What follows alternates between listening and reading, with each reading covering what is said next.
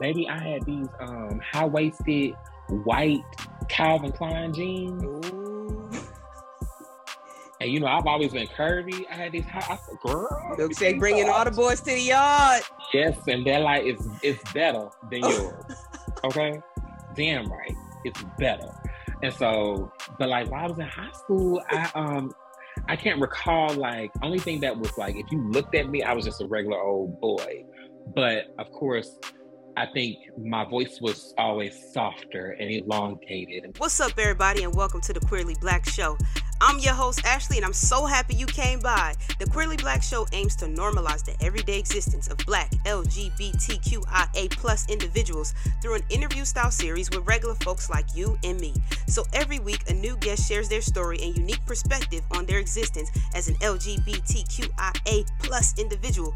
Thank you for tuning in, and make sure you subscribe, download, set your reminders to the podcast so you never miss an episode. Enjoy the show. Welcome back to another episode of the Queerly Blax Show. I'm your host, Ashley. I'm here with Reese G.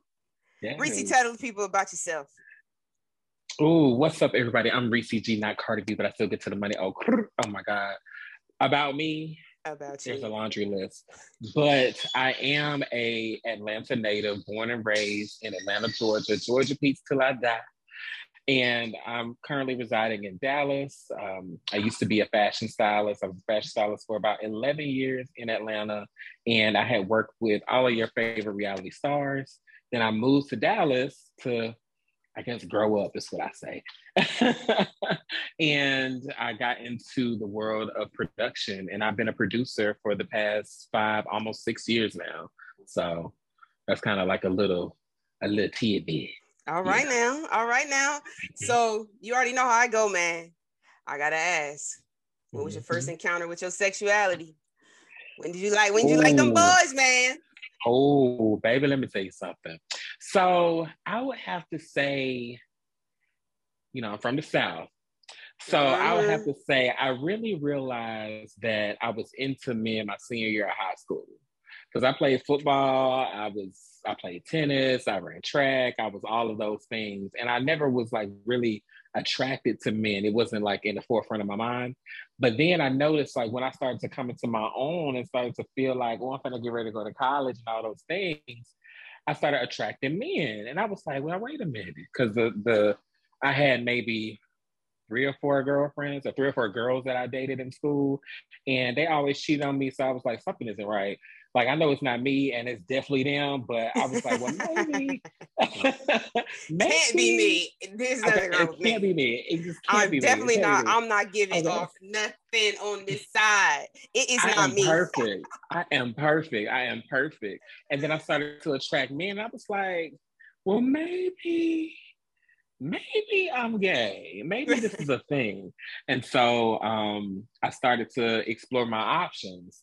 And honey, there was a plethora of options. Mhm. and so um, I remember my first encounter with a man sexually. It was a very, it was a learning experience. I would have to Mm. say Was he older? but he was older. So at the time, I was 19 and he was had to be like mid 30s. Mm. And he taught me how to how to how to do some things. So I had to make sure that I continued to grow. And plus I'm a Scorpio, so you know, Mhm. I have a reputation to uphold and to live up to. I so know that's right. listen. So I So had to you make sure like, when I was we gonna we gonna get this right, or we gonna fake it till we make it one of the two. But we gonna do this thing the right way. period, period. Because I was like, listen, this thing, girl, I have to make sure that once I do all of this, I have to do it the right way. And then I came into my own, and then I began to really figure out in the spectrum where my place was. And so I think that it took me probably like maybe like two years to really figure it out. But once I figured it out, honey, I ran head first and just kept running. So 'Cause I'm out. She's Okay, running, I'm out she's here. track star. Okay, Go. Oh, she don't run away when it gets hard. When When, it gets gets hard, hard. you gotta do the, you gotta do the right thing with it. Okay. And I'm a Georgia peach, and I Scorpio, honey, you can you can never run from it. I cannot. So you telling me, okay? So you was an athlete. You played all these sports, Yes. track, Yes. football.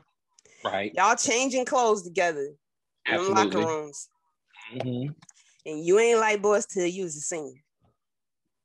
I promise you I didn't. So I played I played football my once I got into high school. So my freshman all the way up to my senior year.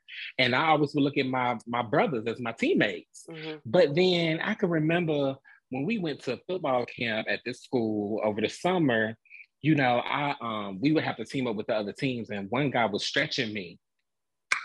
Stretching, and now that? I think about it, I wish I wish he could have stretched me in a different way. But he was stretching me and he was like, Oh, so oh, you, you gonna just cut up today. All right. I mean, I gotta give you, I gotta give you all of me. Okay. and so he was stretching me, and I was like, he was like, Oh, so you one of them flexible ones, huh? And I said, Yeah, but I missed it. It just went straight, and he was fine too. He was fine too. And I was just like, if I had the chance to be a senior again, I'd be listen, You want that one stretch again. You like, I want to one- stretch that- one more time with you. that one stretch, that one stretch. But then I never, it just kind of, it never dawned on me hmm until um, my senior year high school, like I guess best friend. hmm he actually introduced me to my best friend to this day and we've been close for almost like 13 14 years but like it was so crazy because i guess he kind of helped me come into my own too and i just never like it never dawned on me that you know yeah you know you gay you can have a boyfriend right now and i'm just like girl i don't know what a, what this is giving what the how that work? okay, how that work? But um, but yeah, like I mean, I now when I look back at some of the guys that are still kind of in shape and still pulled together that I play ball with, I'm just like, oh, I wish I could just jump your bones one time right about now. But like while I was in school, it just never crossed my mind. hmm You just focused on your Now, granted, when you run running track and you got and the boys got on them tight hmm and they are um blessed in the prestigious areas, hmm of course you're gonna look, but I was looking because everybody else was looking. hmm But then nowadays, I be looking because I want to look. You want to look. So I want to look. So you know, it's like things have changed. Things have changed. We've evolved. We've evolved. We have we have evolved. Yes, so have. when you were so high school, you were you um how'd you dress? oh my god, jeez. So my, I've always been feminine. Mhm. I've always been feminine. I always have had a feminine side. And I always, and my dad embraced my feminine side. My mom was like, I mean, you do you. And she embraced it in a, in a, in a different way than my dad did.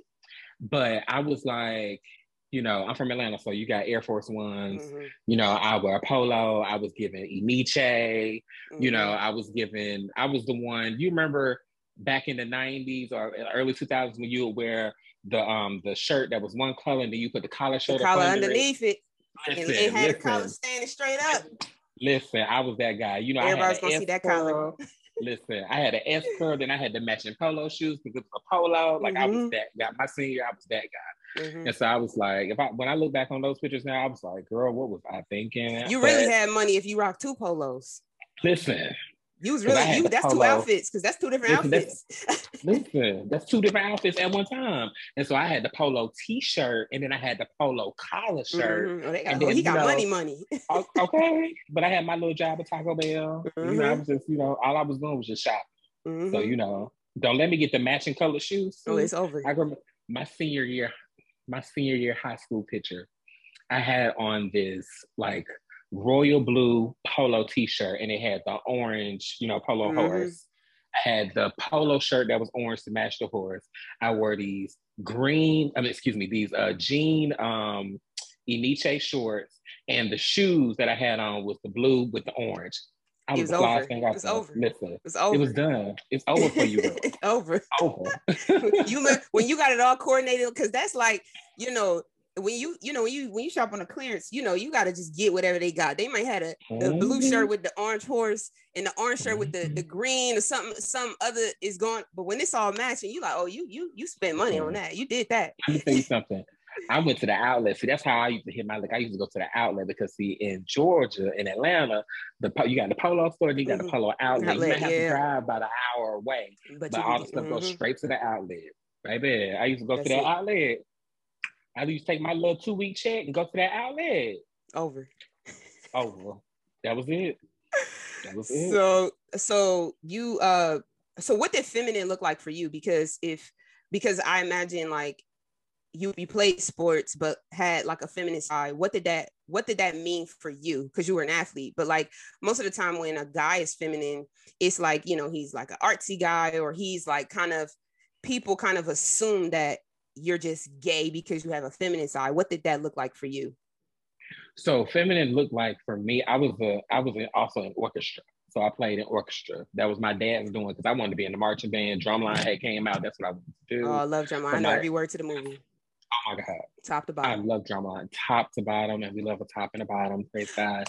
But when I was when I was in, when I was in high school, I, I, was I was in orchestra, and then like I always kept my haircut. I had to keep a haircut, no matter my barber at the time. Like he would he used to sell newspapers too, so he would go and do newspaper routes. And so if I had to go to him at 3 a.m. in the morning, I would go to him at 3 a.m. in the morning, get my hair cut. So I would have my fresh haircut every two weeks. Mm-hmm. Um, when I would go and visit my dad on the weekends, he would cut my hair. Um, I would keep my nails clipped, keep my nails clean. I was I wasn't into you know get my nails done then because I was still you know I was still a kid. Mm-hmm. But um, and then I didn't dress femininely because at the time, you know, either my dad was buying my clothes or my mom was buying my clothes. And then when I got of age, when I had a job, my junior, senior year, then I was buying my clothes, but I was still, at the time, that was my style. Yeah. But once I got out of high school and went to college.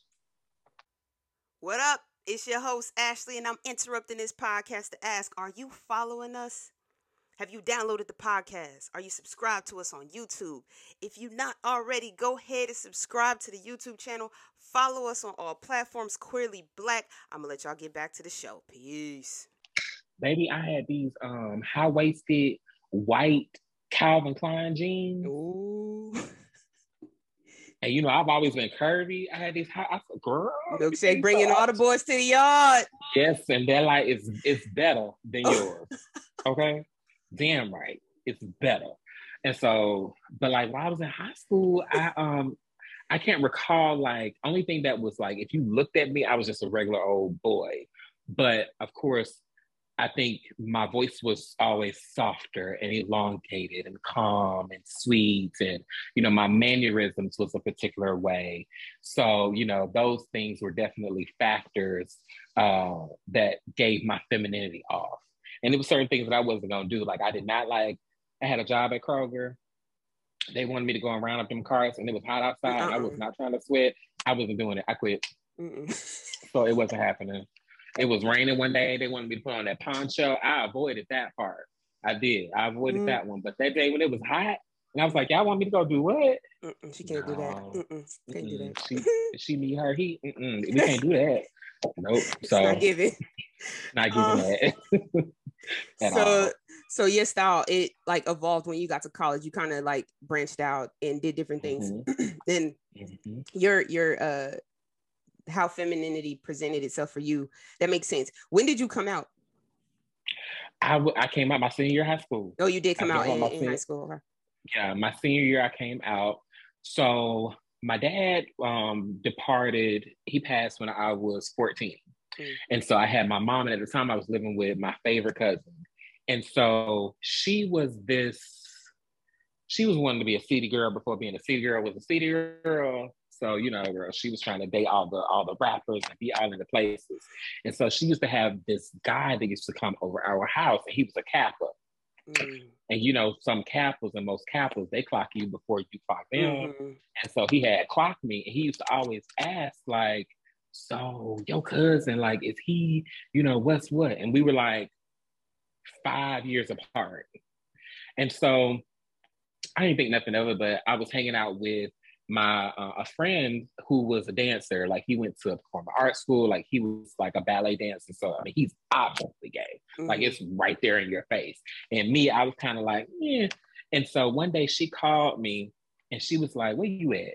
And I was like, oh, I'm over so and so house. You know, we just chilling or whatever. Why you always hanging around with boys? You don't never hang around with no girls. Every time I turn around, you with boys. Like, are you gay? Are you gay? Like, what's going on? And mm. I said, well, if you need to know, I'm bisexual because that's how I always start.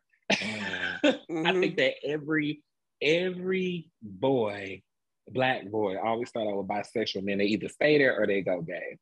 And so um, I told her that, and I was like, "That's." And then I hung up on her, and I didn't go home.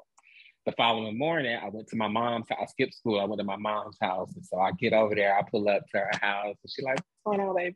So, mind you, my mom was bisexual. Mm. So this shouldn't have even been, and she was masculine. So this shouldn't even been a thing, right? So I pull up to her house and I'm like, Mama, I think I'm gay. I think I'm just falling tears, just crying. And so she looked at me, she was like, Okay, you still gonna take me to Kroger real quick? Because mm-hmm. I still need to go to the grocery store. And I said, Yeah. And then so I I pat I dry my face, and then so as we're driving to the um to the store, it's quiet, it's dead quiet because I don't know what to say. I'm like, okay, so I don't know what acceptance feels like. I don't know what this is. Like mm-hmm. I don't I don't understand. And so she um so I feel her burning a hole in my face the entire time. And she was like, she was like, you know, I already knew for I've known for your mother always knows, and it's mm-hmm. okay. She said, once you really figure it out, then come back to me and tell me who you are. Mm-hmm. And I was like, okay. And so that's when I believe, I think in that moment is when I started to evolve. Like I had an internship at a boutique at the time. So I was getting guidance from a woman who was so fashionable. So then my, my fashion sense started to evolve and things that I like started to evolve. My best friend was our, my, my now best friend was already out and his uncle was gay and he was uh, with his partner. So it was like all around me were these affirmations of just be you. And so as I continued to grow, it was just like, well, girl, go, go head first into it and just do your thing. Mm-hmm. And so that was my now my dad's family on the other side, on mm-hmm. the other, mm-hmm. like they they are extremely conservative. My mom's like my dad's family is from the country. My mom's family is from the city. So the city family, they already knew because my cousin was gonna run her mouth. Mm-hmm. But my my countryside of the family, they were just so they're so they were so conservative, and it's just like, okay, well, it's okay.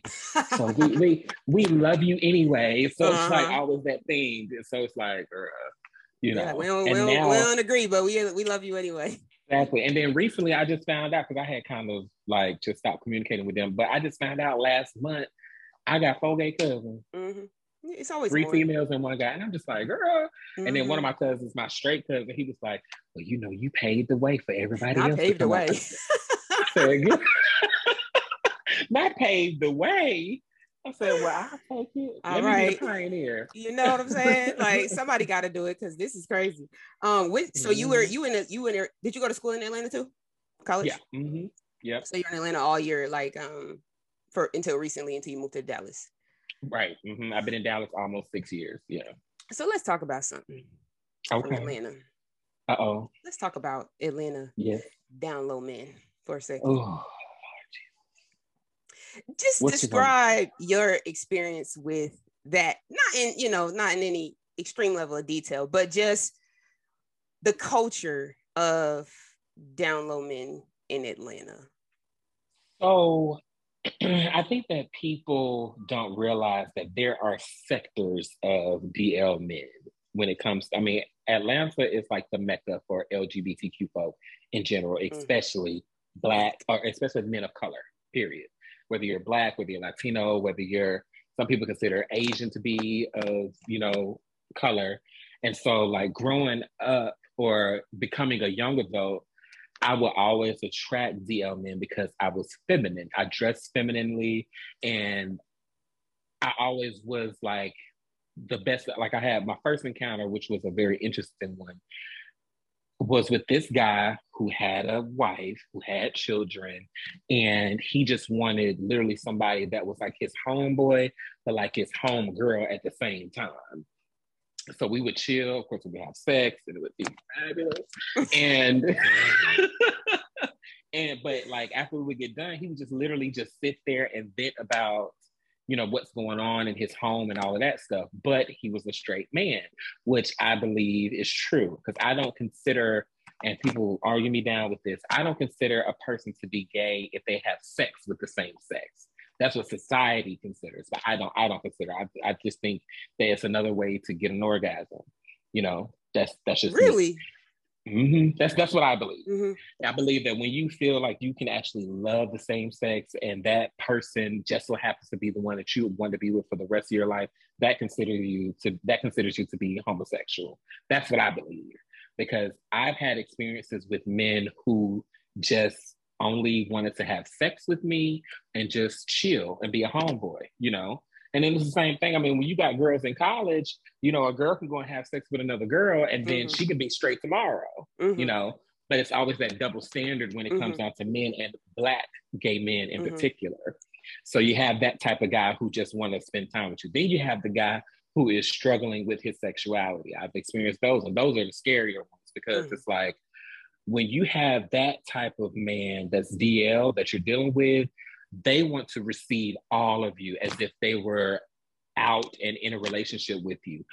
But we have to be careful because a lot of times that's when it comes down to harm being done to us. You know, when it comes down to feminine gay men, when it comes down to trans women, um, some cases trans men. So we have to be cautious with that because they have a mental blockage with figuring out who they are, right? Yeah. So it's fight or have, flight when you're in a situation oh, of danger. It's like you you you can never feel safe because mm-hmm. they're gonna always choose this like the safety of themselves before the safety of you as mm-hmm. a collective in public. Yeah, mm-hmm. absolutely. Because you never know what the, that type of man. It, it it really boils down to society not being receptive to us as a culture, us as a people, and us being a part of the Black community in general. You know, and it comes down to just them understanding that just because we choose to have sex with the same sex, that does not make us different from anybody else. Because right. at the end of the day, I'm gonna get the same state tax. I'm gonna get the same car that you're gonna get. Mm-hmm. I'm gonna get pulled over and get the same ticket. If I catch COVID, I'm gonna die the same way you do. So I mean, it's it's nothing different outside of how we choose to reach a sexual peak. And I think that once we get that breakdown and kind of translate that through the world and people will get it more, but I mean, and then you have those guys who are just chauvinistic and just DL because they want their cake and eat it too. And they want to come eat my cake and I'm gonna let them eat it too. So, so I mean, you know, it's, it's so many. What up? It's your host, Ashley, and I'm interrupting this podcast to ask Are you following us? Have you downloaded the podcast? Are you subscribed to us on YouTube? If you're not already, go ahead and subscribe to the YouTube channel. Follow us on all platforms, Queerly Blax. I'm gonna let y'all get back to the show. Peace. Different types. and then you have gay men mm-hmm. who are DL. Mm-hmm. And then I actually did an interview at one point in time where somebody actually called me DL, who was also gay, because within the community, like I don't personally like to tell people who I'm talking to or who I'm being sexual with. And so I keep that very on the on the DL, on the down, yeah. on discreet level, even though I'm out, I'm this, I'm that. And what I put out into public is that I'm single, which I am single, mm-hmm. but you know, every now I do have people that I deal mm-hmm. with. You just don't claim people as like, mm-hmm. you know, mm-hmm. you're not like, oh yeah, you know, casual mm-hmm. with like you know who you're talking to which i mean mm-hmm. that's you know straight people do that all the time hell you see people all the time they be like they get married and you be like i didn't even know they was dating somebody listen listen you know like, so you married yeah i remember taraji taraji henson mm-hmm. she was like uh it, the football player dude that she just mm-hmm. um you know they broke up during covid or whatever you know mm-hmm. like most people but um mm-hmm she before coming out with him she mm-hmm. said like if we not getting married like i'm not going public with you so like mm-hmm. after that interview i think that was on wendy williams and then after that like mm-hmm. a whole bunch of guys came out talking about they talked to her because mm-hmm. of her like the way that she does it so i mean i think that's fine um yeah. on the subject of just like uh dl men right mm-hmm. i think I've had another conversation about this, but I want to talk about that particular man uh, because I think that's the one that the, the first one that's married and having sex with you know people is is dangerous for sure. Mm-hmm. Um, that's like you know that I think people have a challenge with, but then I think men who are gay who are on the down low and don't want to be they publicly talk about being with women or mm-hmm. you know date women and like kind of have this whole facade of like you know, I date women, you can't see me, but mm-hmm. you don't. Like, or you like, mm-hmm. I don't know what the relationship between you and the woman is, if it's sexual or not mm-hmm. sexual, or if you just have that relationship, you know, as a front. But like, do you what what what is your um like your take on that? Or like, do you know people who have kind of had that? And like, I think for me, the curiosity is just like the mindset of that person and like them you know where they are kind of in their journey of like figuring themselves out you know yeah, I believe that it always goes back to quite a few things. One is the heterosexual normative of how somebody is cooking the bacon and somebody's bringing home the bacon. That it always kind of has that thing there. When it comes down to those men, society has, the world has made it so hard for men to love masculine women, for men to love feminine men, for men to love trans women, for men to love trans men.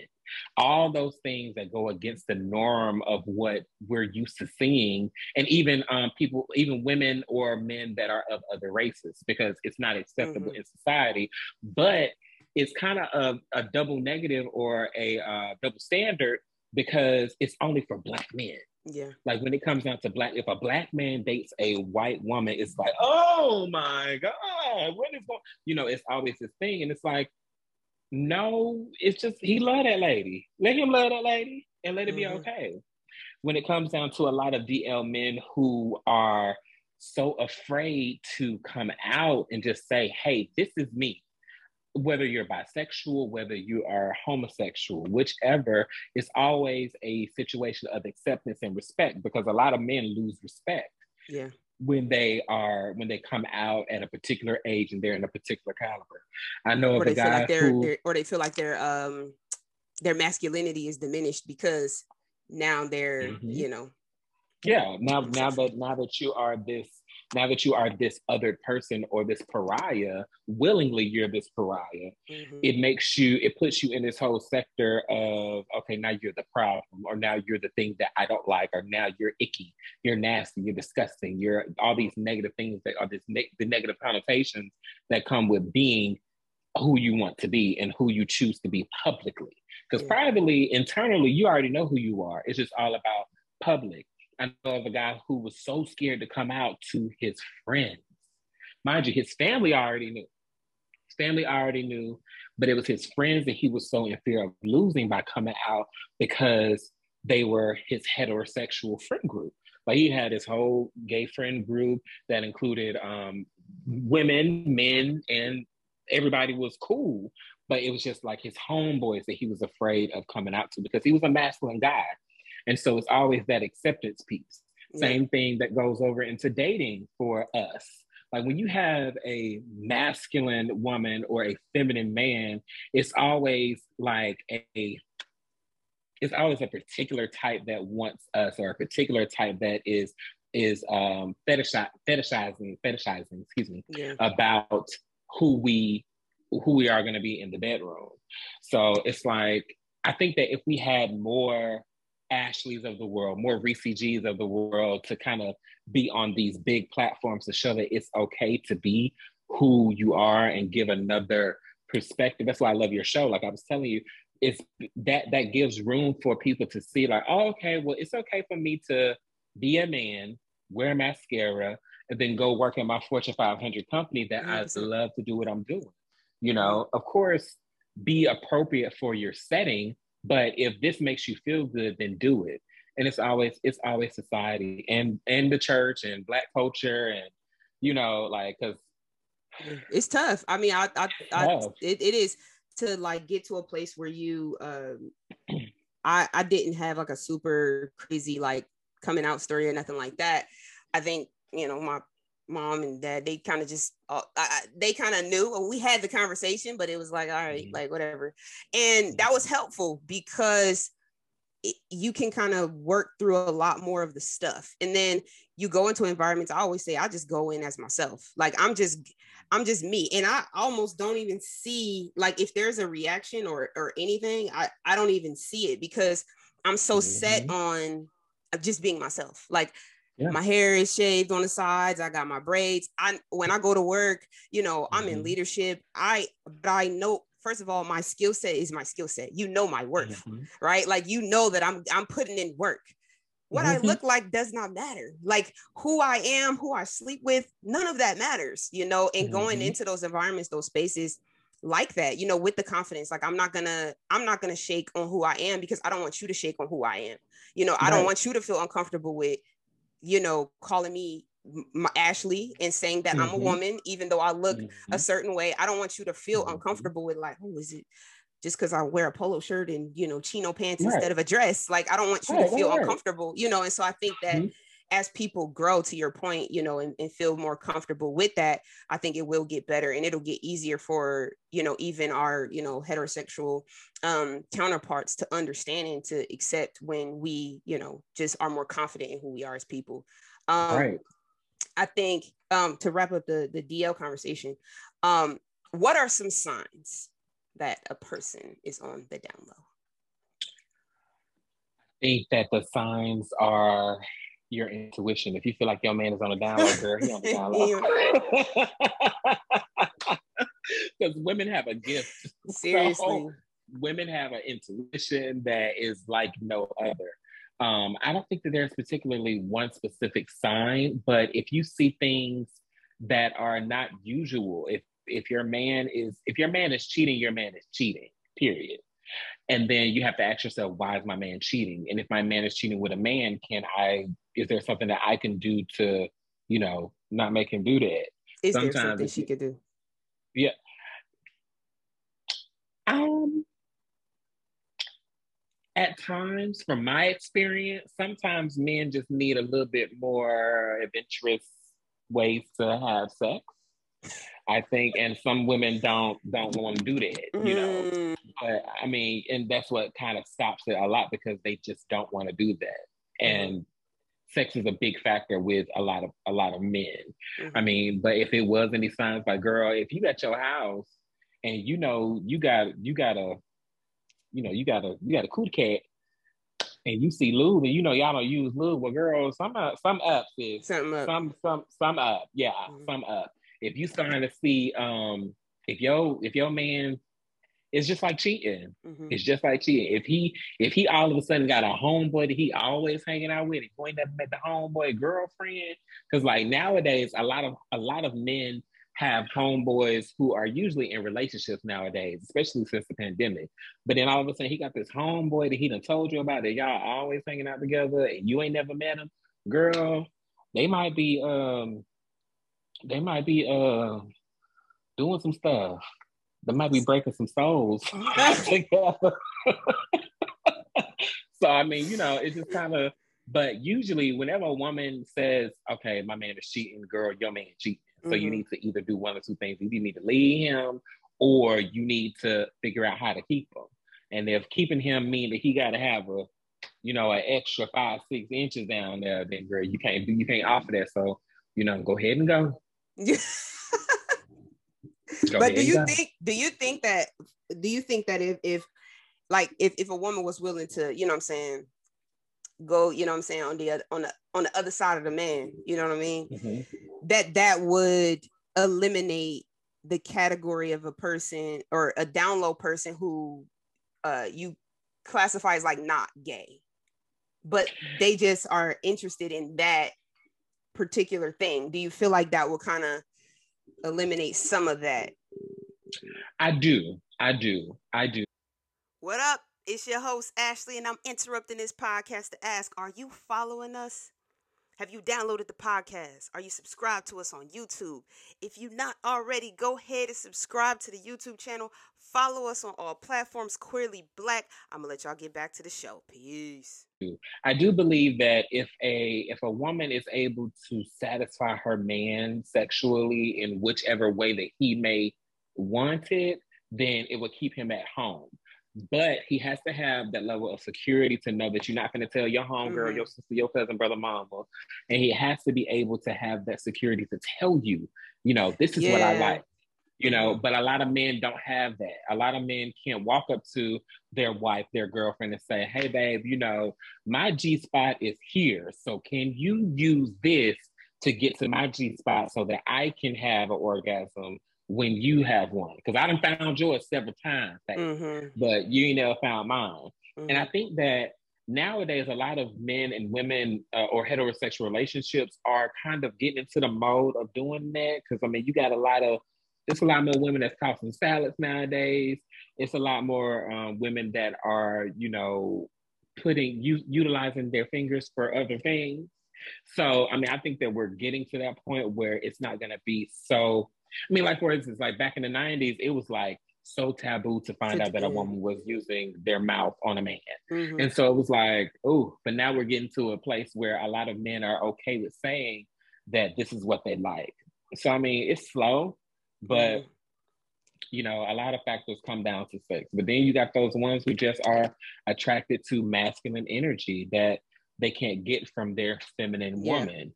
So I actually know a man who is masculine and his girlfriend is masculine. Mm-hmm. You know, she wears a wears a fade. She's she dresses very butch. So and that and they've been together and they have a son. They've been together, I'm gonna say maybe seven or eight years.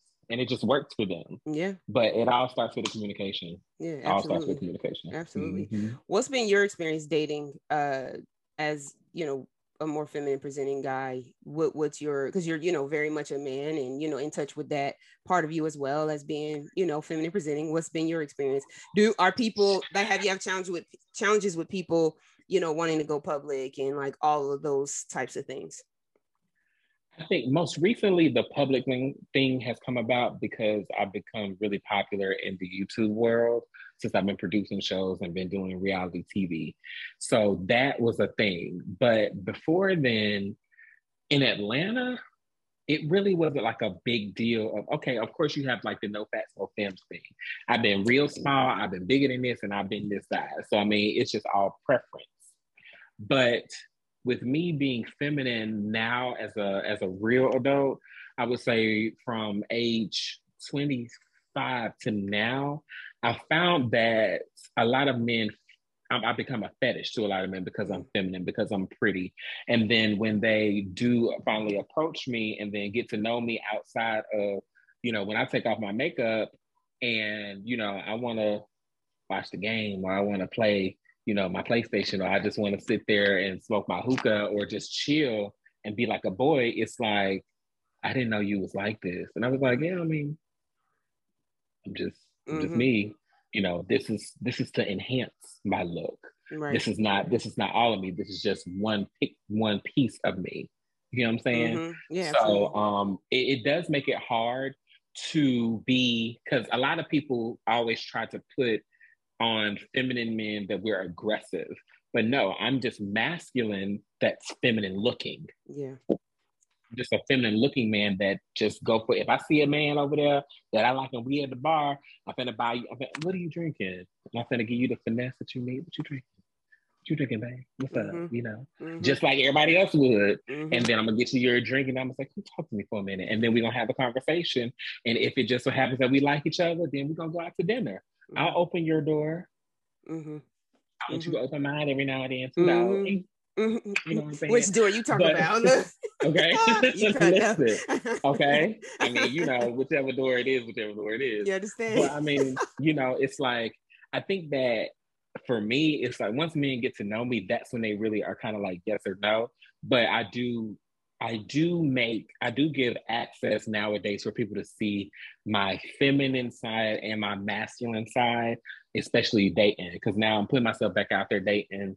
The last guy I dated, we dated for like about 10 months. And it was the, um, because I was popular, that was the biggest thing for him. Because I was popular and feminine, it was like he was getting, he was getting um, reactions of, are you dating Ressie G? The, like the girl Ressie G? And then it was like, mm. oh, you dating Ressie G? Oh, you know, it was that mm. thing. And he hadn't grew to a level of understanding yet of what that means.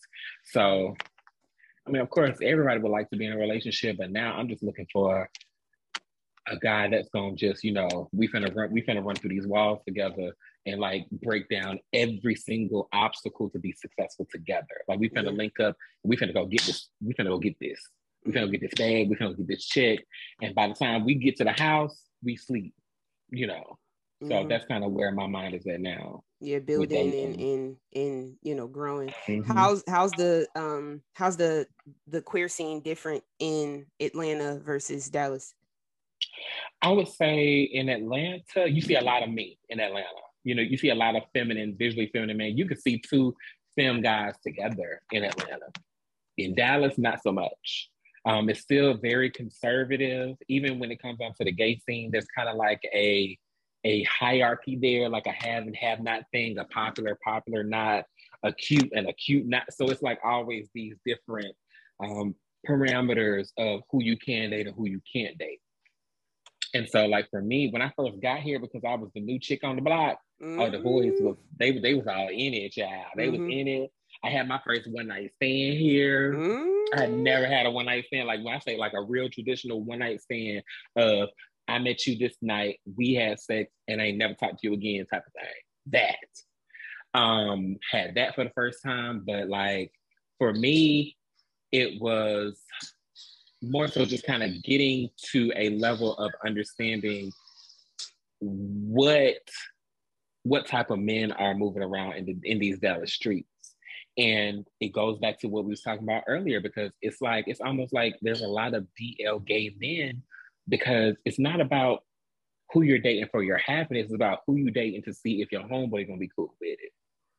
Like I met a lot of guys that have said that have told me privately, you know, I don't know what my friends gonna think. Mm-hmm. And I told them it's not about what your friends gonna think. How do you what you think? How mm-hmm. you feel? Mm-hmm. You know, mm-hmm. what your mama gonna say if we in the kitchen mm-hmm. both cooking peach cobbler together? She's gonna be happy. Mm-hmm. But I can't force you to yeah. to be open to something that you're not open to yet. Yeah so for sure. that judgment know. thing is like oh my the god. biggest it's like who what is somebody gonna say? And it's like well mm-hmm. especially when you're dealing with the bible belt. Mm, oh yeah. Oh oh girl. It's a whole it's a it's a thing and then in the south and I think it's all about proximity too, mm-hmm. because like I feel like I'm in the South Midwest in Dallas, and then in Atlanta, that's the South. So, you know, even when I moved here, people like, oh my God, you so country. I'm like, I ain't country, honey. That's my Blanche Devereaux creeping up on you, you know? so, you know, it's all about proximity because I go to New York and it's a totally different feel. Yeah. It's you know? like you you just you right in with the crew. You ain't mm-hmm. you know it's no big yeah. deal. Yeah. Yeah. Um that's awesome, man. That's awesome. Um I think you know obviously I I like I'm a fan of of yours now. I you know re- we recently connected and I'm, I'm you know I, I, love what you're doing and I think your style is super dope your fashion is super super super crazy um what uh talk about your businesses and like what you're doing now I know you do productions talk about that mm-hmm. yeah so I'm a producer by trade. Like I said, I used to be a fashion stylist. Now I'm a producer where I give the world LGBTQ content. So I did, um, I created a show called Chasing Dallas. We did three seasons of that show. I've since departed from that company, and now I'm bringing a new show to Dallas called The Come Up Dallas, which is going to be kind of the same but different. Um, it's going to be an ensemble cast for sure. Um, I have a show called The Retreat, which is kind of like my version of a Iyanla Fix My Life type of thing, where I bring some people together that are having some mental health struggles, and I bring in a therapist to help them overcome those things in one house over a course of time. Um, and then I also have the Gamble Group, which is my company where I'm your professional middleman. So whatever you need to do, wherever you need to get to when it comes down to branding, when it comes down to figuring out how to get this particular type of service for yourself, when it comes down to if you're trying to find a rental car, if you want to call me and hire me, we can find that for you. Um, but my strongest thing right now is just making sure that I give space and opportunity to LGBTQ folk of color to grow and see so we can see our same thing that you're doing just in a different way. Yeah. Absolutely. So that's that's my thing with a a G production. Every a G production that I put out, I want to make sure that we give access to people that may not normally see us in that particular way or be because people think that gay folk are just the accessory, the purse to the straight woman. Mm-hmm. And I want to show a different side of that. Any and every opportunity I can get to do that. That's what I want to show. Absolutely. So that's why Absolutely. I started doing the show. Yes, mm-hmm. sir. We need more of that. Gotta have it. Gotta have it. Yeah. Right. And we'll get there. We'll get more. We'll yeah. get more. It's just it just takes time. Yeah, it's yeah. happening. It's happening. I also love just like, you know, people being queer influencers, like that being the thing, right? Because while we're more than our sexuality, I think it's okay for you to be comfortable with that you know just it's mm-hmm. okay. It's it's okay. We're gonna you know we're gonna be okay. Now granted there are times where it's not you know there are places where people live and in circumstances that people are in that are not safe. And you know if you're underage and you live with your parents you know you got to do what you got to do to get by. Your grades and your school is the most important thing anyway so Absolutely. focus on that. Um mm-hmm. but if you are in a situation where you know you can be open and be out and be free. It's nice to see people who are already doing that that you can like say okay i can feel confident to take this step. Um Absolutely. two more questions. Yeah. If you had a theme song for your life what would it be? If i had a theme song for my life what would it be? It would be butterfly by mariah carey. Oh that's a good one. Yeah Butterfly by Mariah Carey because like I've had to learn, especially over the course of the past couple of years, to love people from a distance. If they go away, then they'll come back. Not to, and I had to learn that I'm a butterfly. I think we all are butterflies, but it's that chrysalis stage that we have to understand. We can't let people peel the chrysalis back because it shortens our lifespan by giving us that crutch. So we gotta, you know, climb up that tree as high as we can, find that right stable limb, get up there, build our chrysalis, and start kind of busting out as soon as we get the strength to do so. And then once we bust out that thing, we are beautiful. And so yeah, that song, that song has been getting me through it. So if you play that on repeat by a couple times, you'll learn some more stuff about yourself. Tell them, mm-hmm. man, them songs be doing it. Oh, yeah. And if you had advice for somebody um, going through their own queer journey, what would it be? If I had some advice for someone who's going through their own queer journey, I would say to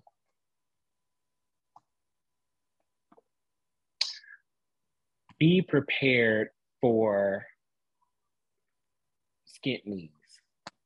Because we don't know how this world is going to treat us. We don't know how life is going to treat us. So just keep walking.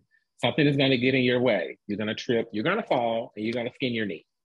So just be prepared having your backpack that wisdom in in the form of band-aid. Having your backpack those bandages in the form of inspiration whether you take it from people that are close to you or from afar. I have a lot of mentors from afar. I call them like you know the oprahs of the world the tyler perrys of the world you know those people that i've pulled from. And just understand it's it's not an inconvenience it's a journey.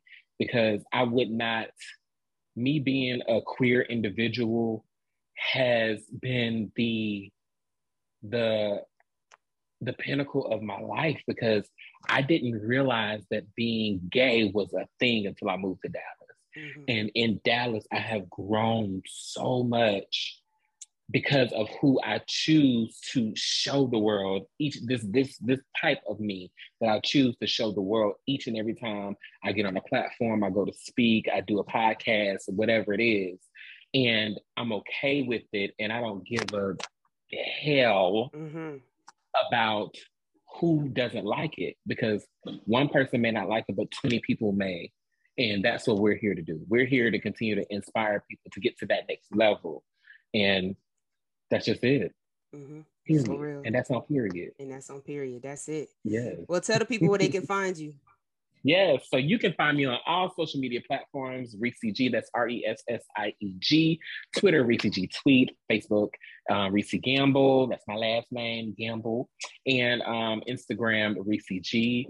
Uh, you can follow my new podcast that I'm producing with some people. You'll see that on my pages. And yeah, everything is just my name. You Google Ressie G and you see this beautiful face, which is me. Okay. There it is, baby. There it is. Well, thank you so much, Ressie, for coming through, sharing your story, chopping it up. We laughed. You crazy. You're crazy. I know that now for sure. And uh, I appreciate you, man. Y'all listen, if y'all not following us, follow us, Queerly Blax. Subscribe to the YouTube channel, download the podcast. And y'all already know, mm-hmm. man, I'm your host, Ashley. I'm going to catch y'all on the next one.